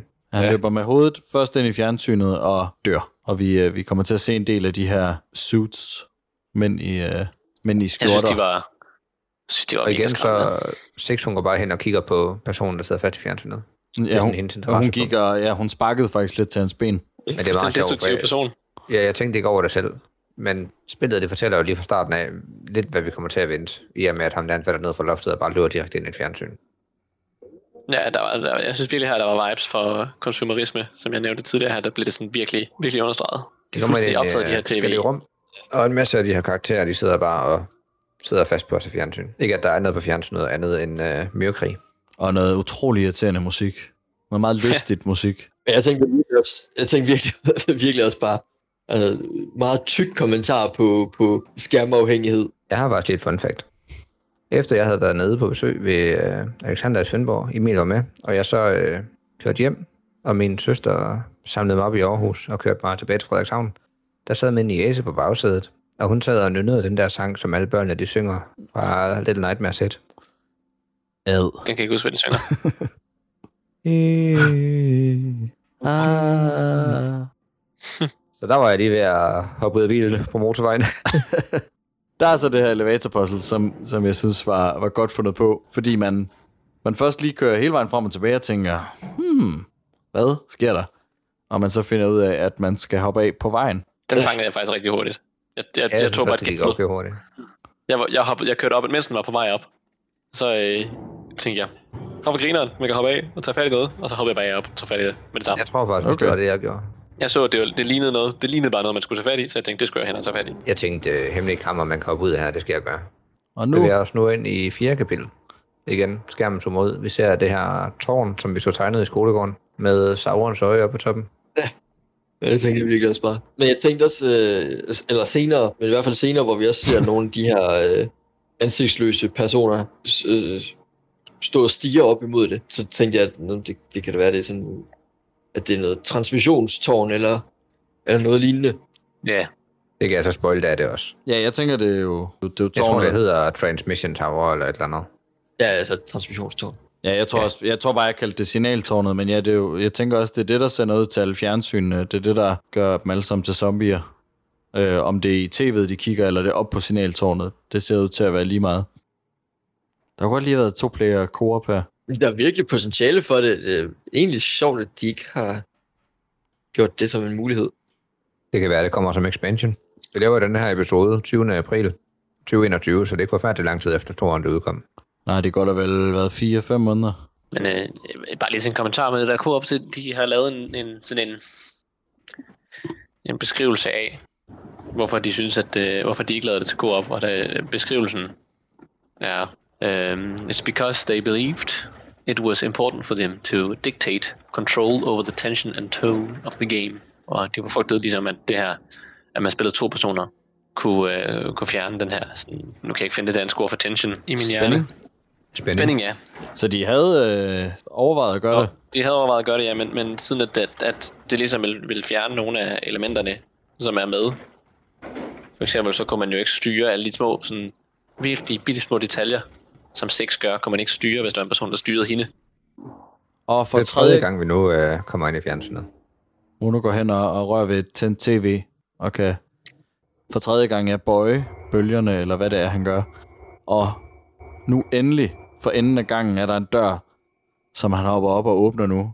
Og hvad ser vi, Alex? Vi ser en, øh, en tynd mand med hat på. Han er meget høj. Han er meget høj. Meget spinkel.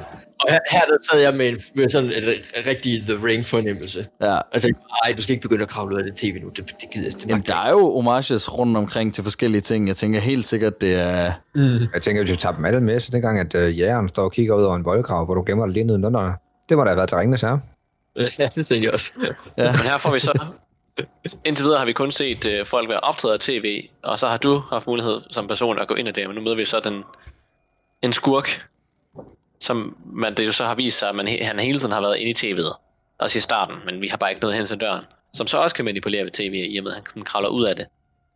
Den høje, tynde mand, han kommer så nu og har jagtet vores, vores to karakterer ind i et rum, og de gemmer sig under et bord og en seng. Seks, hun rækker ud efter Mono og siger, hjælp. Eller det gør hun ikke, men det kan man se på hende, at hun, hun beder Og om hjælp. gemmer sig bare under sengen. Og Mono, han, han gemmer sig bare. Han, han holder sig for øjnene. Han vil ikke se, hvad der sker. Og det, hun bliver taget, der efterlader hun den skygge. Og det ligner rimelig meget den samme skygge, der kommer, når hun øh, æder den der gnom i etteren. Og som måske også kommer senere. Som også kommer senere. Måske. Hvis du siger det på den måde, kan du lige så godt sige, at det kommer senere. Men jeg tænkte virkelig bare, at man er fucked. Modo, han øh, får lige en, en masse mod, og løber direkte tilbage i skærmen, hvor man er kommet ud fra. Og der får vi lige set lidt af, af noget, at vi kommer til at opleve senere. Noget, der ligner indvolde, vi nærmest ryger igennem med øjne, som man lidt får et hint til, hvor det er senere. Indtil man så bliver smidt ud af et fjernsyn. Og det er så et hint til et puzzle, vi kommer til at skulle bruge rigtig meget nu. Sådan en spilmekanik. Ja. Mono han lærer, at han ja. har evnen til at gå ind i fjernsyn og komme ud af andre fjernsyn. Så du nu teleporterer dig igennem fjernsyn for at komme fra rum til rum. Og det er egentlig meget fint, synes jeg. Jeg synes, det er meget fedt. Ja, det var nice. helt vildt sjovt. Også musikken her, som kører igennem tv'ene, den sad fast på min hjerne bagefter. Ja, og, det er bare, og, og det er ikke på den gode måde. Jeg har lige slettet spillet i forgårs, og jeg tænkte, jeg havde lidt lyst til at spille det spil her igen. Bare nu, når vi sidder og ser en video af det. Jeg synes fandme, det var godt. Det var det altså. På trods af, at jeg synes personligt, etteren, det var lidt bedre. Men Men etteren havde også lidt den der magi. Vi har ikke prøvet det før. Og Little Nightmares 2, jeg synes, det mister lidt sådan sit drive i og med. Vi har altså spillet etteren før. Vi har set, hvordan verden er. Selvom jeg personligt synes, at de gør det virkelig godt. De laver en virkelig god tor i og med, at det tager, hvad det første spil er, og så bygger de ovenpå det. Men derfor så kan man ikke genskabe magien fra det første spil, fordi at det første spil er ligesom er første gang, man oplever den her magi. Ja, Det er svært at give samme effekt af noget så simpelt i det første spil, som at vi er et barn, og øh, noget vi forbinder med noget uskyldigt og harmløst, og så vi ser en, en mand, der har hængt sig selv lige i starten. Den effekt fra det første spil vil man ikke kunne genskabe her, fordi vi har set for meget nu. Men nej, det der spil her kommer til at bygge videre på, det er jo mest bare teorien omkring, hvad der egentlig foregår i hele det univers her. Det eneste nye, vi har fået til den her puzzleperiode, det er, at vi har fundet en fjernbetjening, for nogle af fjernsynene er så tændt, og nogle af dem er slukket, og så skal vi så tænde og slukke på forskellige af dem for at komme videre. Jeg synes faktisk, det var meget hyggeligt. Jeg synes ikke, puzzlesene de var for svære. Jeg synes, det gik sådan rimelig... Lige den her, den, den, den synes jeg var for svær. Men jeg, kunne ikke, jeg så ikke den vogn der. Jeg, jeg kunne ikke se den lige meget, hvor lang tid jeg prøvede. Ja, det gjorde jeg også. Og det er igen der perspektivet der. Bare fucker en fuldstændig, hvor man, man kan bare ikke se i dybden. Og er altså lidt utilgiveligt nogle gange. Jeg synes, det var mega sjovt at sidde og sige, hvordan kan jeg, hvordan kan jeg undlade, hvordan kan jeg, hvordan kan jeg komme videre i det her? Det synes jeg bare var sjovt. Jeg synes, det var mega fedt. Vi har set de andre gange, når de øh, falder til deres død, så det er fordi, de jager det her signal. Og her Ja, lige præcis. der er det som om, de står og har overgivet sig på en eller anden måde, og falder frivilligt. De har bare givet op. Ja, de står ligesom og kigger op imod det her store, øh, store tårn her, og lader sig bare vælte forover. Lige så stille, ned ingenting. Ja, jeg synes egentlig generelt, Typer. spillet var lidt mere ondt end, øh, end, end, end, end det første. Der, der er lidt mere sådan, vores person slår flere ting ihjel. Jeg føler mig også lidt, altså selvom hele spillet er, hele, er en verden, der er imod mig, så følte jeg mig lidt mere sådan, sådan en skurk i det her. Fordi at jeg skulle blive ved med at dræbe til højre og til venstre. På trods af, at man et eller andet sted er mere uskyldig end personen i etteren. Jamen det er jo nemlig det. Det var også en af de grunde til, at, at altså, noget, der fødte til min teori om, at det her det jo var en efterfølger. Udover det er selvfølgelig en toer. Så, så var det... Men er det det? Altså, det, Det er jo er, teorien. nu har jeg set mange teorisvideoer, og der, de fleste, de siger, det er en, øh, en prequel, men det kan jo godt være. Ja, ja, altså jeg har ikke set nogen øh, teorivideoer eller noget. Øhm, men, men så har jeg tænkt, altså det der med, øh, for mig så var det meget naturligt i forhold til, at, at man i etteren ligesom var den her uskyldige, altså man startede i hvert fald uskyldig ud, og udvikler sig ligesom, altså mere og ondt, indtil man til sidst øh, jo angriber den her øh, uskyldige gnom her, på trods af, at man har, har et alternativ øh, for at slukke sin sult. Øh, så jeg tænkte, at det her det var meget, en meget naturlig udvikling i, at, at nu er vores karakter måske blevet, altså blevet ældre, og vi begynder at bruge øh, redskaber og våben og, og slå ihjel. Så jeg tænkte, det var, det var meget, en meget naturlig udvikling for mig, øh, som bare bekræftede det.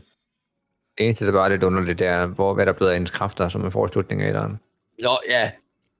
Okay, der var mange, der var mange spørgsmål for mig, altså, hvor jeg ikke lige vidste, hvordan man skulle kæde det sammen. Bevares. Men Jamen, det vil også passe fint i det her univers, at det ikke... Øh, Nej, jeg ved ikke, altså det hænger ikke sammen med slutningen for mig. Nu er vi kommet ud igen, og vi ser en, et tv, der står udenfor af en eller anden årsag, og sådan en rand af mennesker, der står og, og kigger, er fanget, tryllebundet af den. Hver gang, at man bare skulle lave et puzzle, uden der var noget uhygge, så kædede jeg mig en lille smule. jeg, jeg nød det faktisk. Jeg synes, det er dejligt, at du kan lave noget, pulsen at skal være 210. Men du kan også holde til mere, end vi kan, Emil. Endnu en lille chase-sekvens. Vi skal væk fra de her mennesker. De vil bare, de vil bare fucking gerne have det i fjernbetjening, så kan de, tænde, så kan de, så kan de tænde alle tv'er. ja, indtil nu der har været, man været så tryg ved, at så længe det bare var et tændt tv, mm. så, øh, så var alt godt, fordi så blev det ligesom tryllebundet af det. Og så lige pludselig, så går tv'et bare i stykker. Og den her flok, i jagter en. Ja, og selvom man tænder de der tv på vejen, så bryder de fri af det. Deres opmærksomhed er rettet. Det kan være, som du selv lige sagde, Victor, at det er den fjernbetjening der. Måske. Ja, det var egentlig mest med til med vittighed. Ja, men det er da et meget godt bud, fordi de kan ligesom løsrive sig. Efter at have været igennem alle de her fjernsyn, som vi har været igennem, så kommer vi nu til et fjernsyn, hvor det ligner sektionen er ved at prøve at prøve ud af fjernsynet. Og man prøver at hive hende ud af fjernsynet. Men hvad kalder vi, hvad hedder han? Tinderman? Tin- Tinderman. Slender, Slender, Slenderman. I thin. ja, han er nok øh, stærkt inspireret af Slenderman, ja. Han kommer i hvert fald og trækker hende ind igen, og kommer nu øh, ud af fjernsynet igen for at jagte os. Det synes jeg var rigtig nervepirrende. Igen, fordi nu skal du stå og smadre øh, en dør åben med en økse, og det går rigtig langsomt, fordi man har meget svært ved at løfte våbnene. Det synes jeg er lidt mærkeligt, det her. Det der med, at vi skal øh, slå dørene i, i stykker med, med øksen der, fordi vi ved, hvilken symbolsk betydning det får senere. I forhold til, hvad vi har været igennem med sex, så synes jeg, det er lidt mærkeligt, at man skal det på det tidspunkt der. Men det var nok bare for, ja, Ja. en, en overgang til, at vi kom væk fra ham. Men jeg synes, de skulle have fundet på noget andet. Igen meget effektfuldt, hvordan du sniger dig rundt under gulvet. Mr. Slenderman, eller hvad vi kalder ham, man render rundt og på. Kan kan jeg om Slenderman og sådan noget, men nu så vi jo faktisk hans ansigt meget tydeligt lige før. Og altså, han ligner jo, han, han er det, det mest menneskelige, vi nok har set i hele det her spil her. Ja. Altså, han, han er godt nok altså, han er høj og tynd og sådan noget. Men man har jo faktisk et, et venligt ansigt. I hvert fald i forhold til alt det andet, vi har oplevet. Jeg sad helt klart med en fornemmelse af, at, at der var, øh, at han ville mere. Altså, han var ikke bare ude på at slå ihjel. Jeg tænkte, der var et eller andet. Jeg synes, jeg har oplevet ja. det i, i, i mange spil, det her med, at, at man flygter fra noget, der i virkeligheden ikke var farligt. Ja, lige præcis. Og det var helt klart den vibe, jeg havde. Jeg sad med den samme fornemmelse. Men den her sekvens nu, vi er ved at trække en skammel over for at kunne komme ud af et vindue. Og nede for enden af en lang, tynd gang, ser vi ham komme gående langsomt. Og vi tror, vi har god tid, imens vi hiver et bjælke af. Og så lige pludselig så, bum, så teleporterer han sig helt hen. Der fik jeg et kæmpe chok. Og jeg synes, det ligner, som man bevæger sig ind ad gangen, at sådan glitcher ind og ud. Ja. Ja. Vi når nu til nogle øh, togvogne, som vi skal bevæge os igennem. Nå, jeg, jeg synes virkelig, det var nervepirrende. Altså, jeg sad og trak fødderne til mig. Fuldstændig. Ja. Også, øh, især når vi så kommer videre hen i togvognen, og vi finder ud af, at han stadigvæk er efter os. Han blev ved med at sådan glitche frem efter os. Og ja. Ja. Og jo, jo tættere øh, vores øh, efterfølger her kommer på os, jo langsommere bevæger vi os. ja, jo mere er der Det gør det sådan også et, rigtig øh, nervepirrende. så det lyster for os. Ja, hver gang vi tror, vi har et forspring, så dukker han op lige bagved. Glitcher han lige, lige ind bagved dig. Der kommer sådan et filter på skærmen, som er det samme, som når man er inde i sådan et tv-rum, fordi det er jo der, han, det er den verden, han kommer fra. Han kommer fra tv-verden, og det er bare, det er bare pissefedt. Lægger jeg mærke til, hvordan øh, billederne og kanterne, jeg ved ikke, om det bare er YouTube-video, men det ligner også, at det er sådan lidt øh, fjernsynsagtigt, med hensyn til øh, gule regnbuefarverkanter og sådan noget. En total lysstof, tror jeg. Mm. Fjernsyn. Og det, er jo, og det er kun, når Ja, man er tæt på ham, så går det tilbage til sådan lidt mere noir-stil. Det var faktisk meget sjovt. Det, det var også først noget, jeg mærke til det. Og det, var, det tænkte jeg fra starten af. Jeg synes, det var en meget fed effekt. Også fordi, at det, det ligesom understreger ham her, øh, den tynde mands, den høje mands, øh, mand med hatten, hans kræfter med tv'et. Og ens egen for den sags skyld. Vi ser sådan en lysstofrørs version af 6, som vi går efter. Ja, vi Hvor slap sådan væk fra ham. Og det, jeg ved ikke helt, om hun guider os, eller om hun bare følger efter. Men i hvert fald foran os hele tiden. Den her spøgelsesudgave, glitchudgave af Sexes spøgelse. Men ja, hun guider os, og jeg troede et eller andet sted, at spillet det var slut her. Fordi at du skal op ad en lang trappe med lys for enden. Lidt af slutningen i etteren, hvor du dig op ad den lange trappe med lyset for enden, hvor spillet slutter. Ikke fordi jeg tænkte, at historien den virkede, så er det fuldendt, men jeg troede, at det ville slutte her. Ej, men de trækker lige en enkelt mere til dig. Godt, så er der Men, kamp mod uh, Thin Man, hvor man kan, hvor man bruger sin uh, kontrol over uh, transmissionen til at besejre ham, og der har jeg skrevet, den er bare pissefed, altså. Det er bare pisse fedt. Ja. Og vi ser noget bygningerne fedt. her, de, de bukker, og, og hele, hele byen omkring dem bøjer. Og det lille også mod det her kæmpe... Men men det føles ikke engang, som om man slår sig kun mod ham. Man slår sig mod sådan hele universet omkring dig. Ej, det er så fint det der med, at øh, der tager man hatten af, og eller ligesom den glide hen over vandet på jorden. Det er ærgerligt, at det er sådan en fjollet hat, han har valgt her. Altså, jeg spillede med den, jeg spillede med den originale nat hele vejen igennem. Altså den Mm. der maske der. Gik ind og så, hvordan det så ud, når man tog en ny på, og så gik jeg tilbage. Og her var det mega fedt at så spille med en controller, der vibrerede, fordi at man fik mere vibrationer. Jo, jo, jo tættere man var på målet, jo mere... øh, Og når man giver Slenderman, eller hvad vi nu kalder ham, det er de her stød her, så alle bygningerne i baggrunden, de vibrerer, og Nej, du må godt kalde ham Slenderman. Jeg, jeg tror bare, at spiludviklerne vil være... ja nok, tynde mand. Altså, jeg regner ikke med spiludviklerne, lytter til det her, men Hvad? nok. Vi kalder ham Jens. Dag, fucking Jens. altså, vi kan også kalde ham noget andet, men jeg har det som, det vil ødelægge uh, flået i fortællingen lidt. Den, den tynde mand. Der er sådan lidt øh, Victor, der han går med sin bowlerhat. Vi kan også kalde ham 2.0. Jeg vil lige ved, jeg vil lige ved at sige det øjeblik, at øh, så hvis ikke det var fordi, der var en, der var i gang med at snakke, når man møder ham første gang, så ville jeg have sagt, det var mig. Men der var, jeg var klar til at sige det, og så der, så der var bare lige rigtig en, en pause i samtalen. Men det er en monsterfed boss fight. Og nu har man så besejret ham. Da, da, da. Han er ligesom forduftet. Man har fald fået glitch ham tilbage i den anden verden. Så finder man noget, man er så stærk, men de prøver at Altså bøjer man husene tilbage pakke igen. bygninger ud og bøjer det hele tilbage. Så den øh, virtuelle kraft, man havde, den fungerer også lidt i øh, den virkelige verden. Som vi så fandt ud af, i og med, at vi møder den tynde mand. Og vi hopper så hele vejen frem. Sikkert på samme måde. Hvis man så det fra udefra perspektiv, så vil vi nok, øh, så vil vi nok ligne det, som den tynde mand gjorde. Fordi det, det er den samme kraft, vi har som ham. Mm. Ja, vi er så lige hen til Hen til signaltårnet, ja. lige præcis. Altså, vi er jo Neo, der lige har lært at bruge vores kræfter inden i The Matrix. I know kung fu. Lige præcis. Og nu er vi inde i sådan en drømme, endnu mere drømmelignende verden, end vi var i forvejen. Alt går sådan lidt langsomt, og Nu bliver det rigtig spacey. det virker ikke som om, man kommer nogen steder hen rigtig. Og så kommer, Lyden fra spilledåsen. ja, Og så er der bare sådan en fed bekendelse, hvor man skal øh, gå igennem en dør, der lyser. Men det viser sig så, at det er fordi, der er flere forskellige døre, og man skal finde ud af, hvad for en man går ind i. Og her skal man bare lytte. Og lytte efter, hvornår spillebåsen lyder ren, og ikke sådan... og det tog mig så lang tid. Med de her to døre, der rendte jeg i ring Ja, 11 gange. det Nej, det, gjorde kan jeg ikke også. 50 gange, 45 gange. Det, er, det stak fuldstændig af. Det var fordi, man løb i ring. Og jeg tænkte også, det giver mening, når du kommer hen i nærheden af døren, at lyden den bliver højere eller sværere. Så prøvede jeg at gå efter dem tre gange. Jeg føler ikke, der skete noget. Jamen, jeg Nej, gør nu det samme. man- Jeg, jeg slukkede min computer og løb en tur, og var sådan, nu skal jeg lige... Jeg var rasende. Jeg Det har den byttet igen. Jeg var rasende på combat, men det her, det fangede jeg bare. Det kørte bare. Ja. Jamen, så er du jo dagens held i skysovs, hva'? Hvad det var dejligt for dig. Men det tårn her, det er simpelthen bare evighed større trapper op og ned, og du skal vælge den rigtige. Så kommer op til tops. Vi kan høre spilledåsen jo. Det er den, vi følger, og vi, vi prøver at, at finde seks, går man jo bare ud fra på det tidspunkt der. Der er sådan lidt Escher over det. Jeg havde faktisk ikke tænkt over, at man selvfølgelig prøver at finde seks, i og med, at du efterfølger spilledåsen, som er hendes melodi, fordi det er den, man hører første gang, man finder hende. Og den går igennem hele det første spil.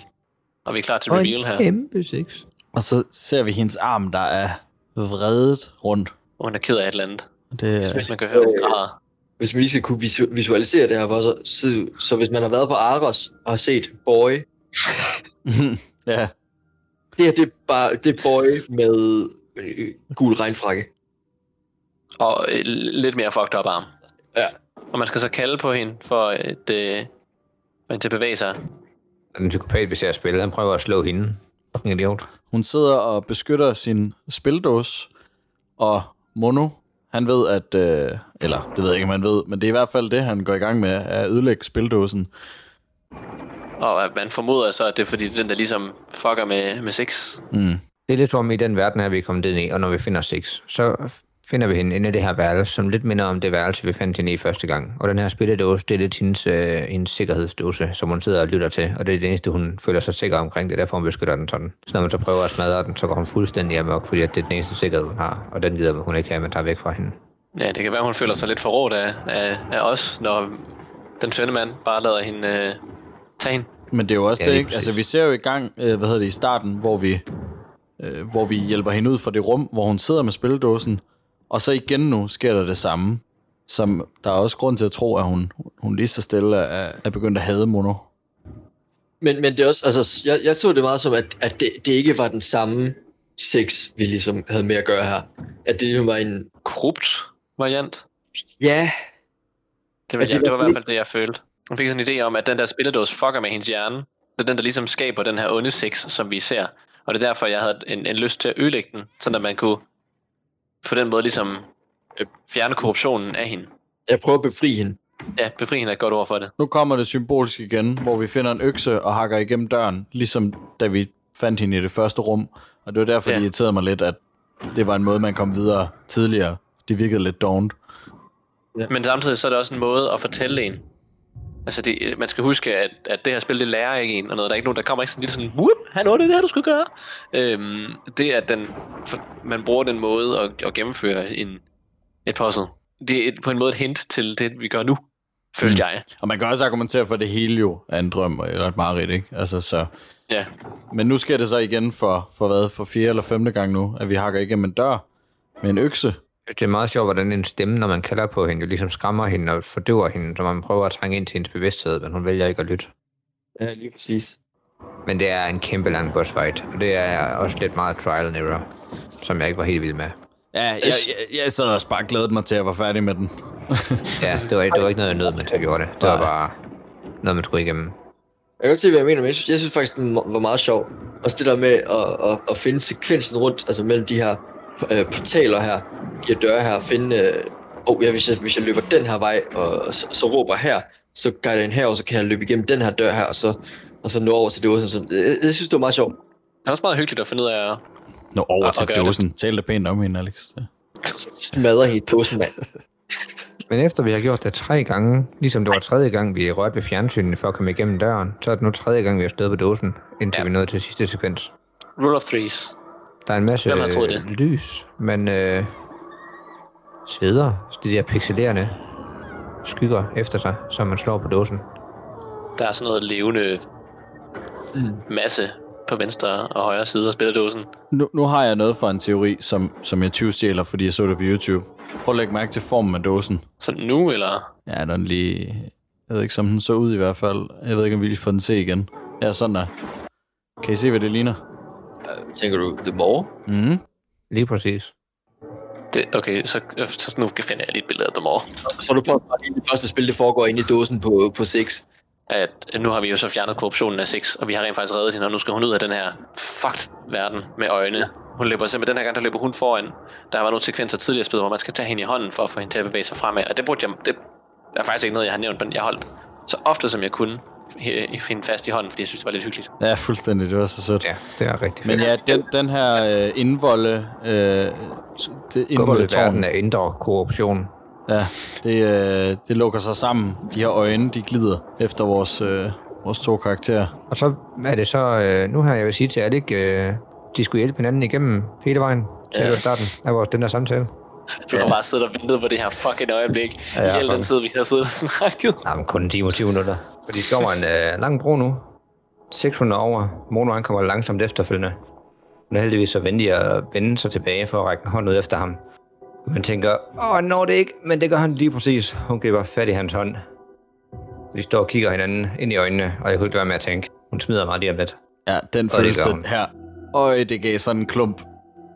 Ja, det gjorde godt nok ondt. Jeg sidder for kuldegysninger nu, er jeg bare se det. Og man bliver så, man bliver så sur. Ja, det der sker, det er, at, at øh, Mono hopper hen til Six, og Six når at gribe Mono, men kigger ham så ind i øjnene og siger, Long live the king, og dropper ham ned i bunden af tårnet og smutter ud gennem en dør, Og hun taber ind ned i det her korruption. ned i det her indvolde øjne helvede.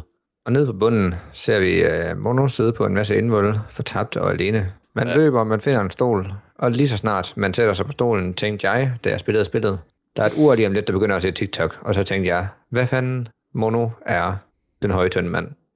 Og helt opgivende sætter Mono sig bare ned på stolen, og lade tiden gå.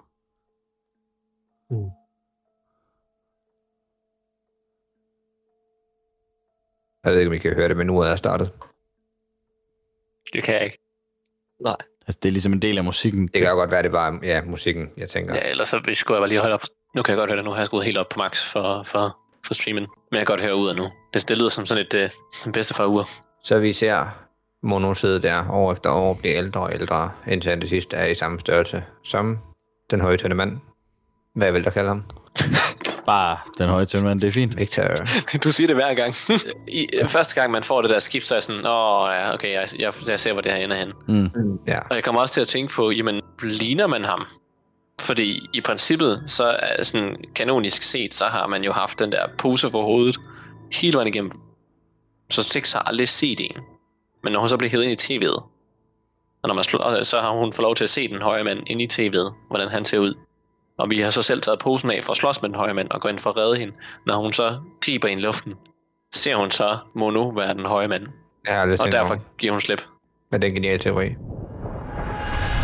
Men ja, det var, det var slutningen. Og hvis man så har samlet alle de her... Øh, Og det har man. Vi ser det i Secret Ending. Jeg slipper de alle rulletekster. Det er Ja. irriterende, at jeg ikke har set det. Uh, Post-credits, så kommer der lige en, uh, en bonusscene. Og så vil jeg næsten bare lade Alexander sidde og nyde det her. Jeg har set Så luk røven. Nej, jeg tror ikke, du har set det. var det ikke Victor, der ikke har set det? Jeg har ikke set den, nej. Og det er jo så, må jeg så antage, at det er det lige efter, at øh, Ja, det er går ud af døren, der tænker jeg også. Ja, den anden, find, den, den her version af Six findes stadigvæk. Det er i hvert fald den, man ser en skygge af. Nå, hey, det ligner, det ligner The More. Det gør den der anden egentlig. Ja, jeg, jeg, jeg tolker det som om, at, at det er øh, som om Six er kommet ud, men har, at der er, er efterladt en del af Mono. Eller slået undskyld, af Six ind i tv'et. Hvad synes I, drenge? Hvad synes I om spillet? 10 ud af 10. Lidt Nightmares 2 var rigtig, rigtig fedt, men man skulle godt nok lige være i mentaliteten til det. Det var ikke sådan et spil, man bare lige satte sig ned og spillede. Og så synes jeg heller ikke, det havde den der... Jeg sad hele tiden i sådan en... Nu, jeg var forberedt på alt, hvad spillet kastede på mig. I modsætning til etteren jo. Jeg vidste godt, det var et gyspil, men jeg var ikke forberedt på det spillet kastede i hovedet på mig. Den eneste ting, jeg ikke var forberedt på, det var den der fucking lange hals, som hende hun havde. Øh, Ja, altså mere etteren, og så bare bygget på mere sådan moderne øh, jumpscare gyser elementer, som jeg egentlig, jeg ved ikke, øh, som I måske siger, så er jeg måske lidt hærdet, det ved jeg ikke om, øh, men, øh, men jeg kunne i hvert fald godt have brugt det hele vejen igennem. Jeg synes, der var nogle af puzzlesene, der var lidt, lidt overflødige, men når spillet er uhyggeligt, så synes jeg, det fungerede allerbedst. Ja, jeg synes også, de har taget fra og bygger videre. Jeg synes derimod, at de har bygget lidt for meget på, som har gjort, at der er et par små fejl i spillet, hvor jeg synes, etteren, det er flydende uden fejl fra A til B. Der, det fungerer skide godt hele vejen igennem, og her der er der mange øh, små fejl, glitches, fejl, fordi at de måske har prøvet at lave et øh, budgetspil og putte lidt mere i det, end der egentlig skulle være. Og så er det lidt som, at de tænker, at spillet det skal være lidt længere. Det er derfor, de har lavet de der trial and errors. Det kan jo godt være, det bare for at tilføje et nyt element, men jeg har det som, at de har gjort det for at gøre spillet lidt sværere og få dig til at blive lidt længere i spillet. Det var, det var jeg ikke særlig stor fan af. Der synes jeg, at det gør det meget bedre. Men igen, de, de har tilføjet nogle ting, som de har gjort bedre. For eksempel gys, synes jeg fungerer bedre, når det er uhyggeligt. Især inde på hospitalet. Jeg synes egentlig ikke rigtigt. Jeg, jeg, føl, jeg husker det ikke for mig, at jeg stødt på noget, hvor jeg tænkte, det er et, det er et spil. Altså, eller det er en fejl. Synes jeg ikke, jeg stødt på. Det kan godt være, at jeg bare var uheldig. Det, Ja, det ved jeg ikke. Altså, jeg tror, der var, der var en, en, en enkelt gang, hvor jeg var nødt til at, og simpelthen altså, loade fra, fra sidste save, fordi at den var glitchet ud på en måde, hvor, øh, hvor øh, det var meningen 6 skulle gøre noget for, at jeg kunne komme videre, men var glitchet ud. Mm. Øh, Ja, det skete også for mig en enkelt gang, hvor jeg ikke kunne samle en sikring op. Igen, jeg opdagede det ret hurtigt, fordi det gav ikke mening, at jeg ikke kunne samle den op, så jeg skyndte mig bare lige at genstarte, og så var det videre. Så øh, ja, det var nogle få enkel, enkelte gange. Sådan noget. Øh, ikke, ikke noget større. Men med det sagt fra mig, så var det også sammenlignet med etteren, øh, at det var det, der trak ned for toeren. Når man stadigvæk tænker på, at det er et øh, spil fra et lille produktionsfirma i Sverige, så er det jo stadigvæk et super, mega fedt, vellykket spil. Ja, jeg synes, det var mega godt. der, og jeg det var, var- det var bare fedt. Ja, det, var- det, det var virkelig fedt. Hvis jeg havde spillet det før etteren, så havde jeg også tænkt, holy shit. Hvad, hvad med dig, Alex, i forhold til uh, etteren, der snakkede du lidt om, at, at det her lidt ude for din comfort zone, sådan genremæssigt. Var den faldet lidt mere på plads her? Kunne du nyde, kunne du nyde det her spil lidt mere? Ja, det, det synes jeg sagtens, jeg kunne. Øhm, ja, jeg var ligesom ja, blevet introduceret øh, til det, og, og det mindset, man skulle sætte sig i, og styringen af det, noget, det, det, det kom jo mere, kom mere naturligt. Også i form af, at de begge to er gode, gode spil, så, så er det jo en fin øh, måde ligesom, og og det, det gjorde i hvert fald, at jeg, at jeg nød det. Øh, og, det, og, det, og, det, og det gør jo også, at, at jeg måske føler mig mere klar nu på at, at tage sådan noget som, øh, og, som limbo og øh, Inside Out. Inside Out, ja lige præcis. Bare en tight. Bare Inside. Inside Out er en en god film. Det er en rigtig god film. Den kan vi tage os af en anden gang. Ja, vores sideprojekt. Du, Ja. du var lige ud over en klippe her. Peace out, motherfuckers. Tak fordi I lyttede med. Please like and subscribe. Kan I sige farvel? Farvel. Hej, hej.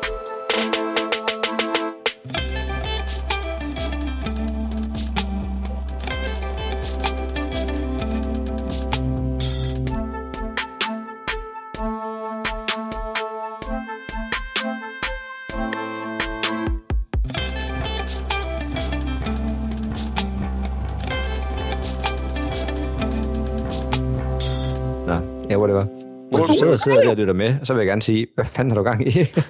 Hvorfor sidder du og lytter til det her lort? Ej, det var meget godt.